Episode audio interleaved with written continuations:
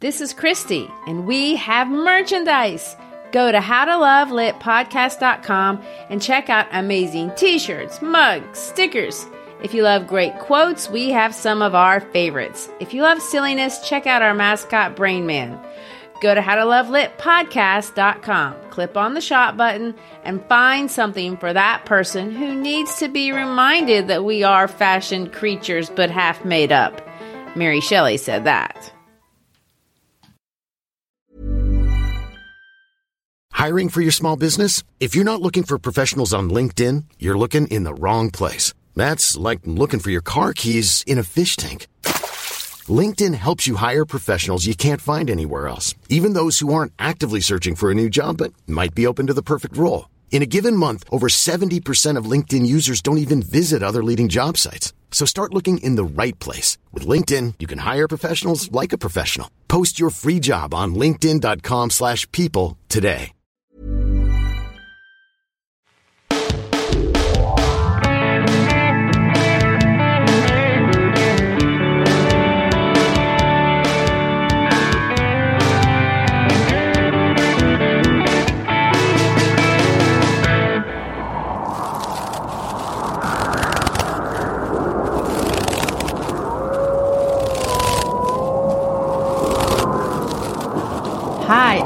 Shriver, and we're here to discuss books that changed the world and changed us. And I'm Gary Shriver, and this is the How to Love Lit podcast. This is our third episode in our series on Emily Bronte's classic Wuthering Heights. And good grief, this book is infinitely complex. And last week we went long talking through chapters one through nine. And before I get any farther, though, I can't forget to remind you to please text an episode of our podcast to a friend uh, and encourage them to listen. We're starting to notice growth in some of these towns. Also, give us a rating, preferably five stars. I mean, we're trying our best to do our best, but we can't grow without you. But back to the story and what a story it is. I mean, today we are going to try to push through till chapter 17. So, to recap, last week we discussed most of the first part of Wuthering Heights. We uh, chronicled the life of Heathcliff and Catherine Earnshaw as they grow up at Wuthering Heights. Not withering, but wuthering. We discussed the brutal abuses they endured, but honestly, for the most part, and especially towards the end, we shined the focus on Catherine and what a train wreck of a person she is. She's beautiful, she's energetic, she's lively and fun, but she's also pretty much only about herself. I even use the word I reserve for really complicated situations. Maybe she's even a borderline personality. Although I reiterate, I would never diagnose a fictional character. but it's eerie to me to see how clearly Emily Bronte describes this disturbing condition. And I should say before I go farther, if you don't know what I'm talking about, uh, but you might know someone that reminds you of Catherine Earnshaw, um, I encourage you to research borderline personality disorder at your leisure. You think Heathcliff might be another case study? Two sides of a coin. Oh dear. And uh, Emily Bronte predates all of modern psychology, I want to point out. But what she observed and recorded is something that a lot of people have seen. We will never know what or who that something or someone was. I mean, she she nails the lived experiences of many who find themselves in the situation, as she puts it, honeysuckles embracing the thorn. There were no concessions. No concessions. well, and this week things really are going to get crazier. This What? section is action packed. It's full of complications in the But plot wait, line. there's more. there's more. Uh, and really, I find myself having to reread this. I mean, I've read this book for years, and you can still reread it uh, over and over again, and you're not quite sure now what just happened. Because Bronte artfully just throws you into this windy world, and she reminds you that in this world you can barely catch your breath. You can't understand what just happened. You don't even know what you're looking at. And while the emphasis of the last episode was primarily on Catherine, this week we do need to change direction slightly Although you really can't get away from Catherine. She will not be ignored or not be the center of attention. But we do need to devote more attention to Heathcliff and, of course, the other characters in this unusual tale. So, as we clearly saw last week, and we will clearly continue to see here onward, life at Wuthering Heights is absolutely nothing short of violent abuse to anyone who ventures through those doors. And that's the hard part to slug through when you're reading it. Oh my goodness! Uh, and let me point out as we uh, transition from the first generation to the second, uh, Bronte carefully demonstrates for us that the legacy of abuse often doesn't die with the first generation. And what we're going to see here is generational abuse. The children are abused by Hindley and Joseph, both physically and verbally. But Heathcliff is especially abused emotionally and psychologically, and the, uh, the most damaging of all the abuse, and this will all be passed forward. Yes, and Catherine Heathcliff, they're not the only two characters in the book. Just as Wuthering Heights is not the story of just one house, and we can't forget that. This is a book about doubles. There are two houses. Of course, there's the one that's chaotic, but there's the other one that's peaceful. And the peaceful is Thrushcross Grange. There are two sets of children the one that's wild, but, and the other that's tame. But there are also two types of defective love. And Bronte is going to explore both of these because both styles of defective love negatively impact adulthood. And again, as we have said many times on the podcast, authors are amateur psychologists. what they did is they observed people living out these disorders and then they put them into characters in a book. And uh, so look at these parallel structures makes it easy to categorize and appreciate you pointing out the doubles. Um, we have these two children from Wuthering Heights who are clearly victims of neglect and abuse and rejection. They're unloved, and, and that defines their adulthood. And although Mr. Earnshaw loves Catherine and Heathcliff, he subjects them to the merciless, brutal deprivation and degradation in his life with Hindley and Joseph.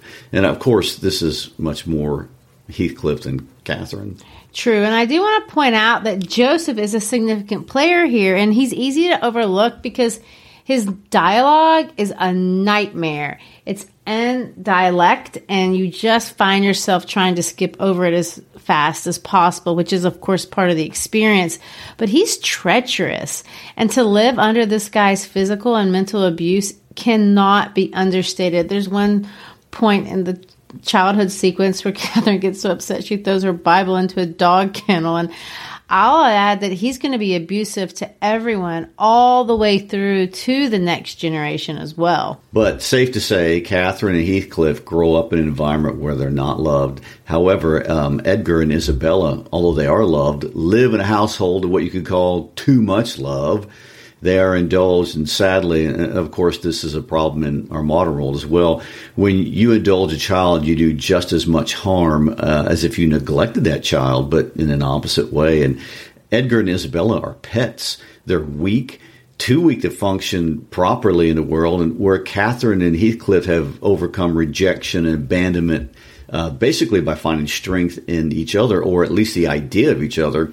Edgar and Isabella don't have the tools to even deal with anything. They've been indulged. They can't imagine a world where they have to struggle. And when they're faced with real trauma, they are not equipped for it. Well, of course, they both wither, and it angers me when I see it in Edgar, and I find myself really pitying mm. Isabella they both take deals they should have never taken, and they bend when they should have stood up for themselves, and they sacrifice when they shouldn't sacrifice. And we will really see that ultimately, Linton abandons his sister completely all the way to her death. And Isabella, for her part, raises a totally useless human being. And really, none of us can judge their motives for what they wanted out of life. Well, I just want to say this Edgar and Isabella were the perfect victims for these specific types of disordered people. they fit perfectly.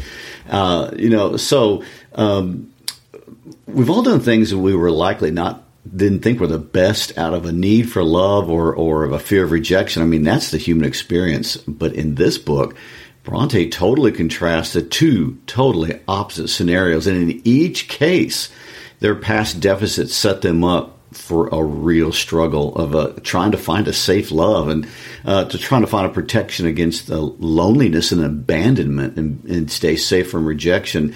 And in the case of Catherine and Heathcliff, we're often left to wonder if their child injury, childhood injury has turned them into people that are unfeeling, uh, people that use others but don't love others, people that hurt with impunity and simply do not understand the effects of their actions. Or in Heathcliff's case, they, they almost feel pleasure uh, in causing anguish in another human being. Um, it's what we would call a total lack of empathy, again, characteristic of a personality disorder. And yet, before this side of the story emerges, there is a moment before all the vengefulness comes out that's sweet. I will say it's a brief moment.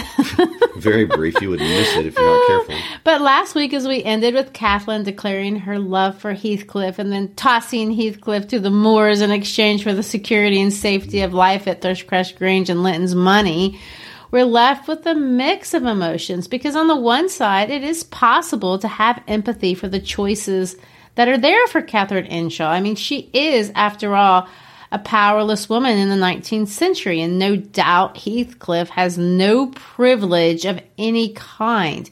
Both of them have difficult, almost even impossible problems to overcome, and finding their way without a father figure in this world to protect them is difficult. And in some senses what charmed many people over the years. And i think it's worth thinking deeply about that immortal monologue by catherine. And it is sweet when she says this my love for linton is like the foliage in the woods. Time will change it. I'm well aware as winter changes the trees my love for Heathcliff resembles the eternal rock beneath, a source of little visible delight, but necessary.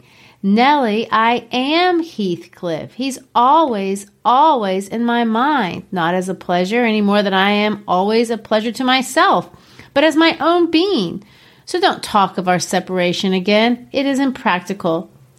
These, darling, are some of the most romantic words ever spoken in the English language. This is not romance. It's a manifestation of people with extremely bad interpersonal boundaries. Well, it's still powerful intimacy. It's powerful interconnectedness. It's magnetic like passion to feel life, to feel it so vividly, so powerfully. I mean, that is the fantasy. And of course, it exceeds sexuality, although there are many who go for that and try to find it there. But it's also spirituality. I don't know what you say to that, but it's this sense that she's expressing of aliveness. And I know that's probably not a word, but it is a very powerful sentiment, and we're going to feel that power. And I feel like that's what's so compelling about a lot of this dialogue, all the way until the death sequence, and maybe even beyond that even though admittedly these are very messed up characters. Uh, you are finding beauty amongst the ashes, no doubt. The sentiment truly is beautiful.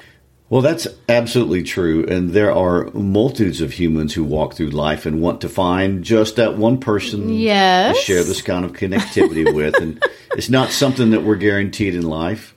And uh, I will quote Heath, Heathcliff here from chapter 15 when I put it this way, although that's a little ahead of where we are. Um, I will venture to say that this is how Catherine really feels. She should have endured misery and degradation and death to stay with Heathcliff, but uh, there's just more to it in Catherine's case. This is what we saw being weighed in that balance when she discusses this with Nellie and why ultimately she makes the decision to portray her eternal self as well as Heathcliff, um, not once but at least twice, in order to protect her present self. Although she uh, really has convinced herself that she's doing all this that she's doing for Heathcliff. Of course. Again, a characteristic of a disorder.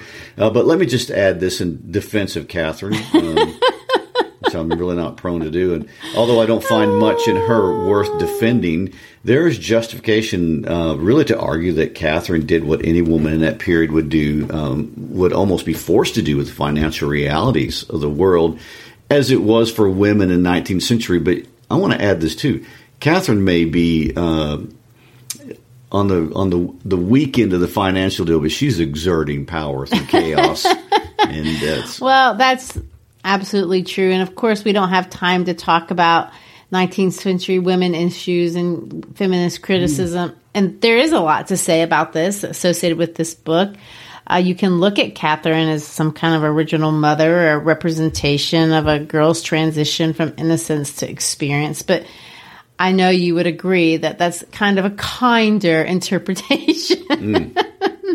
if you just want to see her as caught between socially incompatible cultures, of course, that's one side of it. And there is a sense, and a real, and I want to be honest here, there is a real sense that this book is trying to talk about women's vulnerability in regards to property rights. And we'll see that makes her decision to marry Edgar Linton at least practical. Well, yes, it's extremely practical. There's no doubt about that. She's very calculating in, in what's practical.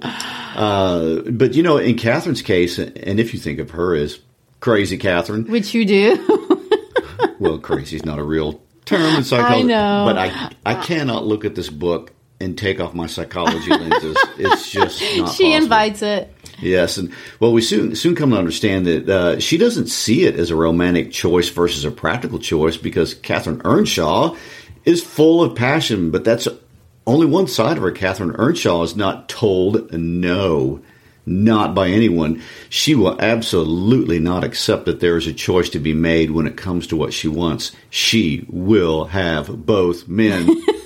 and um, it's a little funny how this is expressed in the book. And Nellie speaks to her in uh, in that Victorian way, and but Nellie tries to tell her that marriage is a sexual relationship. You will either honor it and betray this former childhood love, or you will not honor it and betray your marriage vows. And you made the analogy about having your cake and eating it too earlier, uh, and you're right about that.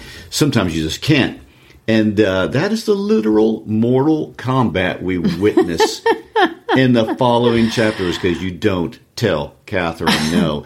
but shifting away from Catherine for a moment, uh, there are other questions about passion itself that Bronte asks as we see what happens to Heathcliff, or really what Heathcliff does in, in the name of his passion. Um, is passion a suitable moral justification for overriding moral law? Does personal abuse in one's own childhood lead to involuntary actions and abuse as an adult? Do we let some people off the hook for their behavior because of their past? How or, or is it even possible to, to live a life of freedom and victory if you are clearly a victim of abuse? And can peace be found in revenge? Uh, Heathcliff makes us ask all of those questions. Well, I know that the end for these two is jaded, and but it still charms lots of people over the years. So before we get into all the ugly, I'm going to bring it back to the to a sweet moment, and I'm going to incorporate. Emily Bronte wrote some poetry, and there's one poem I think connects to this book. Well, there's a lot of them, but there's one that says this. Though earth and moon were gone, and suns and universes ceased to be, and thou were left alone, every existence would exist in thee. So there you have it. There are some beautiful and deep words in a sense that that's what all men and women want to find in this world. And in her brokenness, even Catherine, as treacherous and unworthy as a person, as there's no doubt that she clearly is, if all else perished and he remained, I should still continue to be. And if all else remained and he were annihilated, the universe would turn to a mighty stranger. Catherine says that. Okay. but Bronte expresses this idealized bond, really, between two people. And although Heathcliff and Catherine never realized the dream, Bronte is expressing the sentiment in a way that is quite real, and in some ways, is this thing that has captivated lots of people and, and all of humanity really over the years. Heathcliff is the window through which Catherine sees the world. That's why we see a lot of these windows in the story. They keep each other safe from isolation. Without him, she is isolated. Without her, he is. So, and you see the references all the time. All this business about being alone in heaven. That's what that means. And, you know, there's sweetness there. well, she put a really sweet spin on the whole idea of fear of abandonment, which Yeah, is at the core so. of what's going on here. Um, uh, you know, but then the next chapters are going to hit, and it turns really destructive after all the sweetness. And these new chapters uh, were an absolute whirlwind for me. I mean. For the first six months of Catherine's marriage, when it's just her and the Lintons, it's all peaceful at Thrushcross Grange. But Heathcliff comes back with zero explanation, completely transformed, and then Catherine changes. Yes, and in one sense, it's extremely expected and traditional. You know, you have this man who's confronted with his wife's old fling, if you want to think of it that way, and the men are trying to alpha male each other, and it's quite normal. I mean, mm-hmm. Heathcliff is taller, he's more manly, he's more athletic than Edgar, and now he's got manners and he's got money. It's intimidating. But then again, Edgar is richer, he has pedigree, but most importantly, Edgar has the girl. Hmm. So we also find out that Heathcliff is slowly supplying Hindley with money to gamble and drink with in exchange for the property over there at Wuthering Heights. I mean, that's gradual, but it becomes obvious, and later we find out it's absolutely over the course of time through lending money to Hindley that Heathcliff will eventually come to own the entirety of Wuthering Heights. So Heathcliff is emerging. He's getting stronger. He's getting manlier, and Edgar just gets wimpier. One time after, and it gets so pitiful after Heathcliff leaves Thrushcross Grange because he's visiting there all the time. Edgar actually physically cries in front of Catherine over Heathcliff's presence, and that's not endearing. And what it actually does, it empowers Catherine, and it's not surprising that Catherine has absolutely decided Edgar will allow Heathcliff into their world, and she's confident, absolutely confident, he doesn't have the strength nor the will to defy her. I love this quote. She says this I have such faith in Linton's love that I believe I might kill him and he wouldn't wish to retaliate. Again, another classic red flag for what we've been talking about. And uh, of course, um, that is a confession of her total disdain uh, for Edgar, which is something we could talk about, even though I know we don't have time, because at the same time all this is going on, uh, we're sideswiped with the even greater tragedy of Isabella. Now, just for those of us who are still trying to keep track of the characters, let's review. Edgar and Isabella are brother and sister. Yes, that's right. And remember, Isabella is a year younger than Catherine. Well, and in this chapter, we find out that she is in love with Heathcliff. She actually says, I love him more than you ever loved Edgar, and he might love me if you'd let him. The poor thing has wandered into a terrible trap. True. To which Catherine wisely replies, I wouldn't be you for a kingdom then. And let me skip down.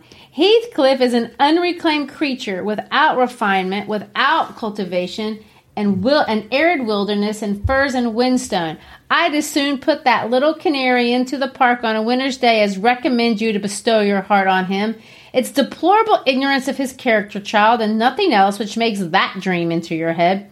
Pray don't imagine that he conceals depths of benevolence and affection beneath a stern exterior. He's not a rough diamond, a pearl containing oyster of a rustic. He's a fierce, pitiless, wolfish man. I never say to him, let this or that enemy alone, because it would be ungenerous or cruel to harm them. I say, let them alone, because I should hate them to be wronged, and he'd crush you like a sparrow's egg, Isabella, if he found you a troublesome charge. I know he couldn't love a Linton, and yet he'd be quite capable of marrying your fortune and expecta- expectations. Avarice is growing with him a besetting sin. There's my picture, and I'm his friend. Oh my goodness! Wow, not an endorsement. You should run after uh, after a recommendation like that. So you can't say Catherine doesn't understand him. Um, and in a moment of what could be interpreted as kindness, but seems more like selfish jealousy, she uh, reveals Isabella's infatuation to Heathcliff.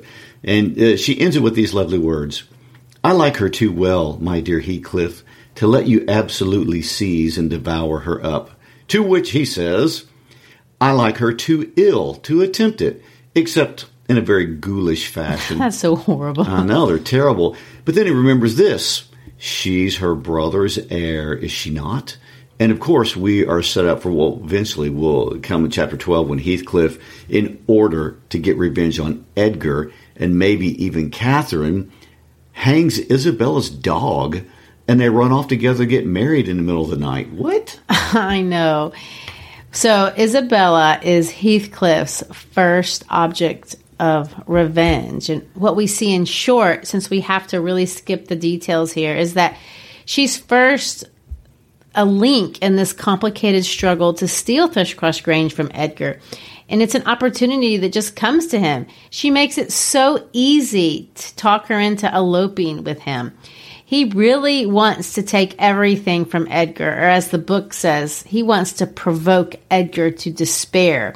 But actually, if we read it, it's even worse than that. Later, we're going to see how abusive he can be to Isabella physically, emotionally, sexually. There is a depth of evil in Heathcliff that he didn't have as a child. He's changed. Nellie, in the first part of the book, praises Heathcliff. She says he's tells the truth, even if he knows he'd get in trouble. But all of that integrity, gone. From the time he comes back, this is a man that has no feelings except for revenge and whatever we're going to call this passionate desire to possess Catherine is. He confesses to Nellie that his first act of marriage, and he says it almost proudly, was to hang Isabella's little dog.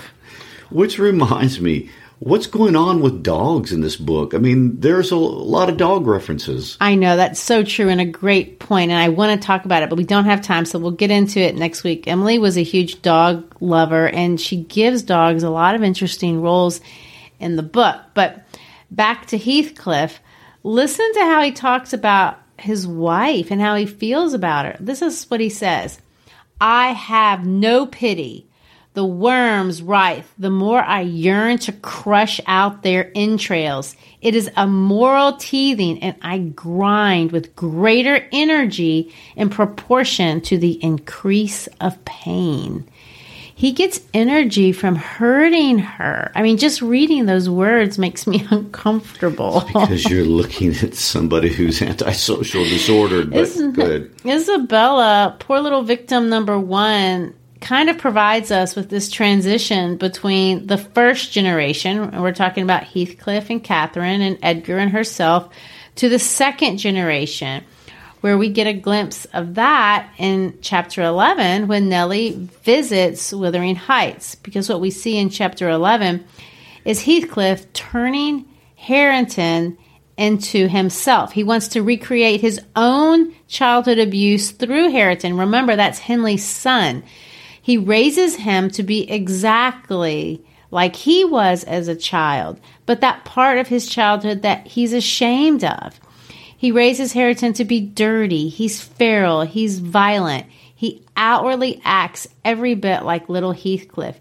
He even throws a rock at Nellie when she decides to follow the superstitious and come up there to visit. Heathcliff explains this as a deliberate intent in chapter 17. He says this now, my bonny lad, you are mine, and we'll see if one tree won't grow as crooked as another with the same wind to twist it. Heathcliff wants Hindley's son to be just as degraded as he was, which in some ways is kind of disturbing because listen to what we've said about Heathcliff and Catherine. Hareton is not only Hindley's son, He's Catherine's nephew, and the book says he looks like Catherine. Heathcliff is well on his way uh, to getting everything that he wants. He has an easy plan to steal Wuthering Heights. He has an easy plan to steal Hareton from Hindley and turn him into a wild feral animal. And he has an easy plan to steal Isabella from Edgar. And even Catherine is now telling Edgar he's just going to have to deal with it, that Heathcliff is coming over to visit her, and there's nothing that he can do about it until Edgar decides he's going to try to fight back. Until then. The incident in the kitchen where Catherine locks the two of them inside is believable, but also really funny when Edgar literally tries to fight Heathcliff and punches him in the neck. and then runs from the kitchen into the garden to get back Well, oh, he should. and all of this, Catherine blames Edgar for this altercation because he was eavesdropping, and for Isabella because she's romantically interested in Heathcliff. So Heathcliff is banished, and she says this. If I cannot keep Heathcliff for my friends, if Edgar will be mean and jealous, I'll try to break their hearts by breaking my own. That makes perfect sense to nobody except a disordered person. So it's psychologically interesting uh, that the one time Edgar tries to stand up to Catherine, it ultimately results in her death. Uh, Catherine's death sequence is somewhat uh, famous. Her her standing in that window is uh, on a lot of artwork related to this book. Uh, but it's a strange sequence, and again, uh, as a reader, I find myself really confused by what I think I'm seeing. There's so much that is manic, uh, so extreme. Catherine works herself up into a frenzy. She refuses to eat, although on the third day she does drink water and eat a little dry toast that Nellie gives her. At one point, um, she dashes her head against the arm of a sofa and grinds her teeth so hard. Nellie describes it uh, as if they were going to crash into splinters. And Edgar doesn't go after her. He just leaves her and he retreats into the libraries. He doesn't even see all of this display. And again, this is another one of those instances where Nellie interjects herself into the lives of these people and really permanently alters the course of events. Nellie downplays Catherine antics, and when Linton sees her once going crazy, she's got blood on her lips. Nellie downplays it. It's nothing. She never tells anyone that Catherine is starving herself, making herself crazy. She never tells Edgar, and this does alter the course of events. Although I will do say, I don't think it's actually physically possible for this to happen. Maybe it does, because Catherine does go crazy in that very gothic way. Mm. We, we saw this death by emotion in Frankenstein. It's in Dracula and Dr. Jekyll and Mr. Hyde. All the great books have people dying like this. And I should, I guess next week, kind of talk about what a gothic book is. I love that phrase, death by emotion. you know, very gothic. Um, you know, but as I see it, uh, Bronte's really sizing up a passionate relationship um, that's challenging the connection between passion and love altogether. It, it seems Catherine Heathcliff's love is amoral and antisocial. And it, it climaxes here with Catherine willing her own death with some sort of hope that in death she can regain something from her childhood. I mean, it's getting Freudian now. it is it's weird. So Catherine starves herself for three days, and then craziness happens. And and I have to say, this is one of my favorite lines. She says, "Oh, I've been tormented. I've been haunted, Nellie." And I begin to fancy you don't like me. How strange. I thought though everyone hated and despised each other, they could not avoid loving me. Oh, it's not too long after that that she tears the pillow with her teeth and she demands that Nellie open the window in the middle of the night. And of course, we have symbolism here because she wants to view herself in an old way, her old Earnshaw self, maybe regressing into childhood. She also wants to, well, I don't know if she wants to, but she catches a glimpse of herself in a mirror. Again, another symbol, and she's aghast. And she says all kinds of crazy things. She looks for Wuthering Heights. She looks for somebody in there. Finally, Nellie tries to pacify her and say, there's nobody here. It was yourself, Mrs. Linton. Catherine is unable to recognize herself. Then she goes on and she opens the window herself and she says a lot. But she ends with this. She says this Oh, I'm burning. I wish I were out of doors. I wish I were a girl again, half savage and hearty and free and laughing at injuries, not maddening under them. Why am I so changed? Why does my blood rush into a hell of tumult at a few words? I'm sure I should be myself once again among the heather on those hills. Open the window again, wide, fasten it open, quick. Why don't you move? Of course, after she gives this little speech, she crosses the room, throws open the window, bends outside into the frosty, bitter air. It's pitch black, no moon. She looks into the darkness and rants again about her childhood, about Joseph, and goes on and on until Edgar walks in. Edgar, of course, is going to be shocked. He's going to try to nurse her to health, but spoiler, doesn't get better. well, and if you thought that sequence of events was confusing, uh, Bronte takes it up a notch. And it gets really confusing. All the craziness with Catherine, and at the same time, we we have this parallel story with Isabella running off, getting married, and Heathcliff moves her to Wuthering Heights, and we then circle back to Catherine and her illness, and Heathcliff literally tells Isabella that Catherine's illness is Edgar's fault and promises that Isabella is going to suffer by being Edgar's proxy until he can get a hold of Edgar. Uh, I mean, there's a lot, and, and, two months pass just like that, and before we know it, Isabella is pregnant and has discovered that uh, Heathcliff is evil, and in her words, Mr. Heathcliff is Mr. Heathcliff a man? If so, is he mad? And if not, is he a devil? She should have listened. Catherine oh, told her. mm. of course, that brings us to the framing of the story again, because right here in the middle of chapter 13, Bronte introduces a third narrator. And in this one instance, Isabella gets to tell her own story via a letter that she writes to Nellie. Bronte is really wanting us as readers to feel this chaotic gothic whirlwind. So she introduces a third frame narrative in order to do this. What we see here is the state of life at Wuthering Heights. It's dark, it's violent, it's dirty, it's isolating, and Isabella is immersed in this. And the letter, Isabella describes the misery that's her life, and she begs Nellie to intercede between her and Edgar because Edgar has abandoned his sister, Schmuck. But anyway, Isabella is the one character that's weaker than Edgar, and he just abandons her. It's his gentility, his propriety, his ego. I don't know what it is, but Isabella needs grace. She needs a loving hero to rescue her, and Edgar will not be that man. It does appear that Isabella will leave the story um, as arguably the most unloved character in the book, sadly. Uh, both Edgar's and Heathcliff's final moments with Catherine are dramatic in each one in their own way, but Isabella's exit's pathetic. I mean, what a contrast to how this plays out. Of course, we see Nellie interferes again, first by going over to Wuthering Heights and telling Isabella she's been cut off but then listening to Heathcliff rant as to how for every thought Catherine spends on Linton, she spends a thousand on him.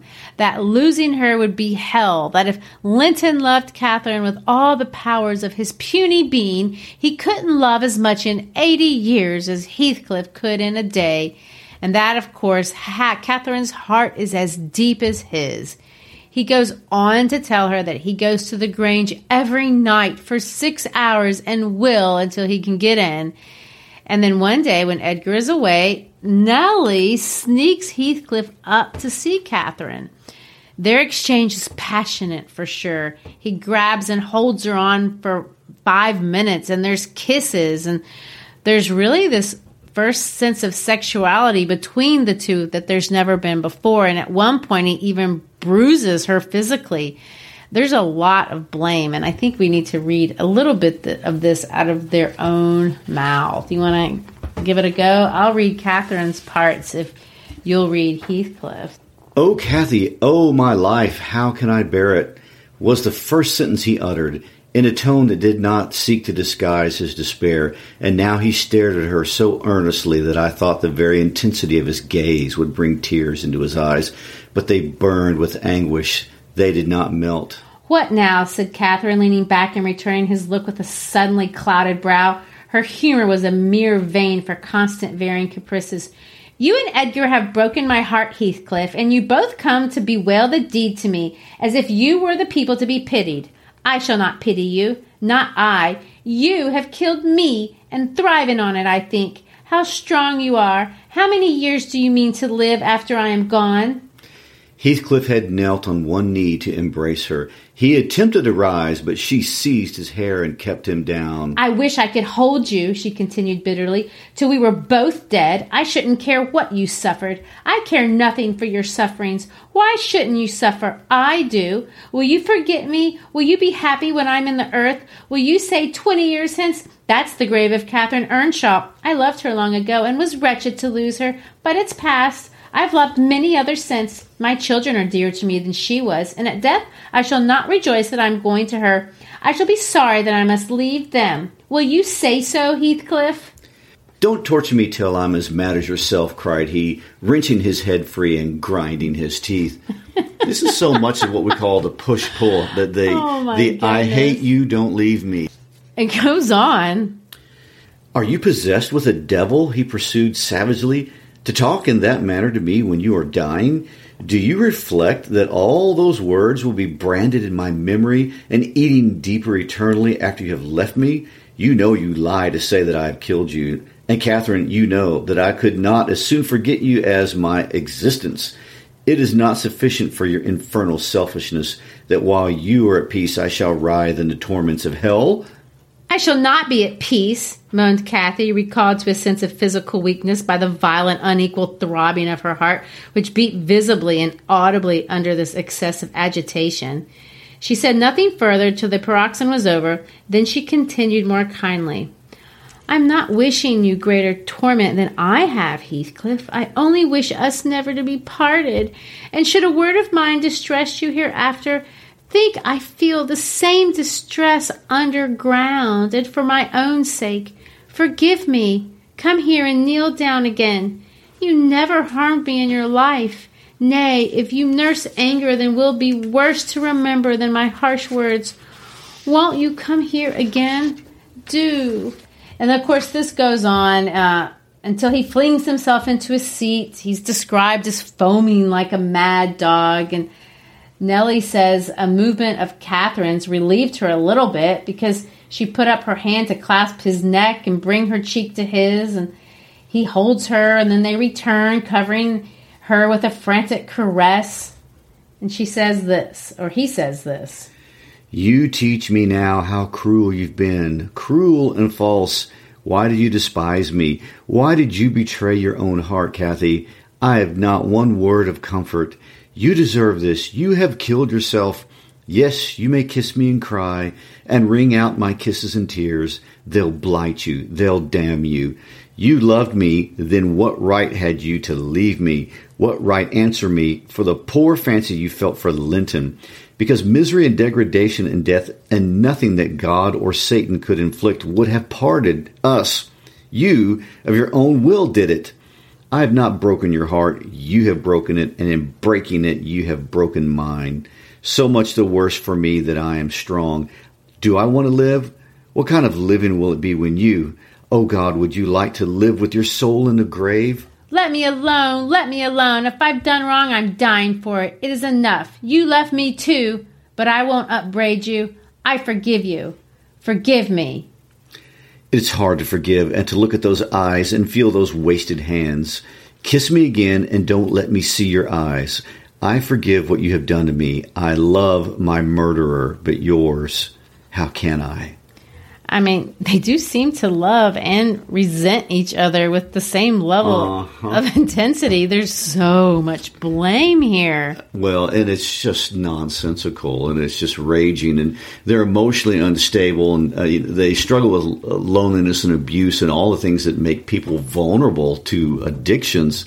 And this addictive love wants to break down the boundaries of identity and, and merge these two lovers into one identity. And you know, an addict wants possession, uh, regardless of the consequences to themselves or others. And we've seen here that uh, we're nowhere near the realm of a healthy, loving relationship capable of putting the needs of another person first. And of course, Bronte takes the scene all the way to death. Yes, because at midnight, little baby Catherine is born, and Mother Catherine dies two hours later. Nellie finds the death sequence actually peaceful, and she goes out to tell Heathcliff what has happened, and he has a very interesting response. May she wake in torment, he cried with frightful vehemence, stamping his foot and groaning in a sudden paroxysm of ungovernable passion. Why, she's a liar to the end. Where is she? Not there? Not in heaven? Not perished? Where? Oh, you said you cared nothing for my sufferings, and I pray one prayer. I repeat it till my tongue stiffens. Catherine Earnshaw, may you not rest as long as I am living. you said I killed you. Haunt me then. The murdered do haunt their murderers. I believe I know that ghosts have wandered on earth.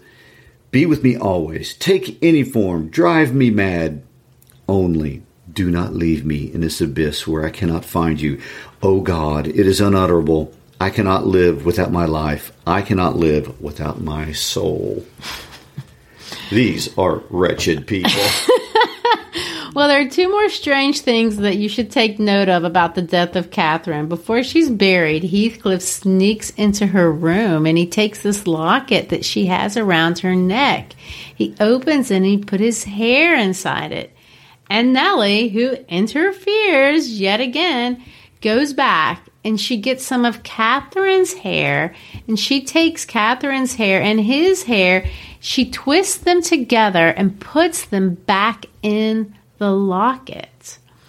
The second thing to notice is that Catherine is not buried in the cemetery, and there's several ways to look at this. She's buried on a green slope outside in nature, and of course, this could be Bronte nodding to her untamed wildness but it also might be that Bronte is holding Catherine responsible for killing herself because in that culture and that day, if you committed suicide, you weren't allowed to be laid in the local cemetery. I don't know. It's not explained. Hmm. Just an interesting point to note. Yeah. Uh, and, and, after Catherine's death, the, the, level of obsession Heathcliff has with Catherine does not lessen. Uh, in some ways, it just channels more sharply into rage and revenge. And he can rage at Isabella, he can rage at Hareton, he can rage at any and all of them. And in fact, it's energizing. Uh, it will be revenge that keeps Heathcliff alive for the rest of the book. Yes, he has this compulsion to recreate past circumstances, which we'll see through the manipulation of the children next week. But one thing that shows up here, and it's quite pitiful, is this inverted relationship he has with Hindley Earnshaw, who by now is a total drunkard with no money and basically is 100% dependent on Heathcliff. But Heathcliff continually decides that he wants to murder he- Heathcliff. Well, I'm sorry, Hindley there's a lot of H's. I know. Hindley decides he's going to murder Heathcliff. Even tells Isabella this the first night that she moves in, and apparently he walks around armed with a knife and a pistol, and he's going to do it. But it's all very chaotic. And Hindley tells Isabella of his plans. One time it's serious. Isabella tells Heathcliff. She tries to lock the door to prevent the murder. Henry somehow does get shot, but in the end, he gets cut up and the gun gets taken away. It all ends with Heathcliff kicking the living daylights out of him, although he does fall short of killing them. And what's really interesting in this exchange, beyond all of that violence, which is just sheer madness, is that in a way Heathcliff has completed the revenge. Listen to what Hindley says. He says this, and remember in the beginning, he says, I wish to have revenge on Hindley. I would enjoy it. He says this. Oh, if God would give me strength to strangle him in my last agony, I'd go to hell with joy. That's what Hindley says. And he rises up to, and he sinks back in despair. To which Isabella says, Nay, it's enough that he has murdered one of you. At the Grange, everyone knows your sister would have been living now had it not been for Mr. Heathcliff. After all, it is preferable to be hated than loved by him. When I recollect how happy we were, how happy Catherine was before he came, I'm fit to curse the day. And of course, these are some of the last words that Isabella will have with Heathcliff because she's leaving. She runs and stumbles all the way back to Thrushcross Grange. And of course, her hard brother Edgar won't help her, and she knows it. So she ends up running all the way to London. And it's there that she has a son that she names Linton Heathcliff. And that's where she'll stay till the end of her life. Hmm.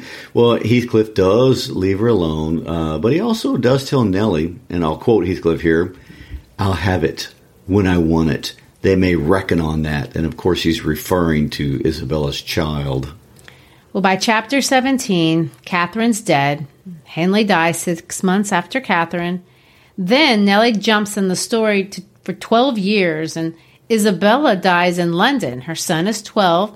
Cathy, Catherine's daughter, is 13. And we are ready now to have the exact same life played out all over again. But this time, Heathcliff will fill the role of old Mr. Earnshaw because he's inherited the entire Earnshaw estate. He's in charge. And here is the second generation. Heathcliff is raising an unloved child as a servant in a house he should have inherited. Edgar is raising a beloved child, little Cathy. He never refers to her as Catherine, who he never lets out into the world, very much like his parents did to him. But in this book of parallels, Nellie points out the parallel that, in a nice way, Edgar uses Cathy as a place to find redemption, where Hindley does not seek redemption in his son. Instead, he despairingly just surrenders Hareton. And then there's Linton, not Edgar Linton, but Isabella's son, Linton Heathcliff, the most pitiful of all. Uh, he got the worst of all the DNA. I mean, a, a pale, uh, sickly boy sent to live with his father, and Heathcliff's revenge seems very much a done deal, or is it? What is the power of revenge? Who does revenge really destroy? Great questions. Yeah, and, and can generational abuse ever be stopped, or is it just destined to go on and on? Bronte asks a lot of questions, but unlike some writers, we'll watch her answer them next week. Good. And if you have survived so far up to this point, we're going to. It's called Wuthering Heights. we may feel wuthered by now. Anyway, thanks for being with us. Uh, we appreciate your support. We appreciate you sharing the podcast. Um, check us out on our Facebook page, our Instagram page, and also our website, howtolovelitpodcast.com. And thank you for all that you do to keep us going. Peace out.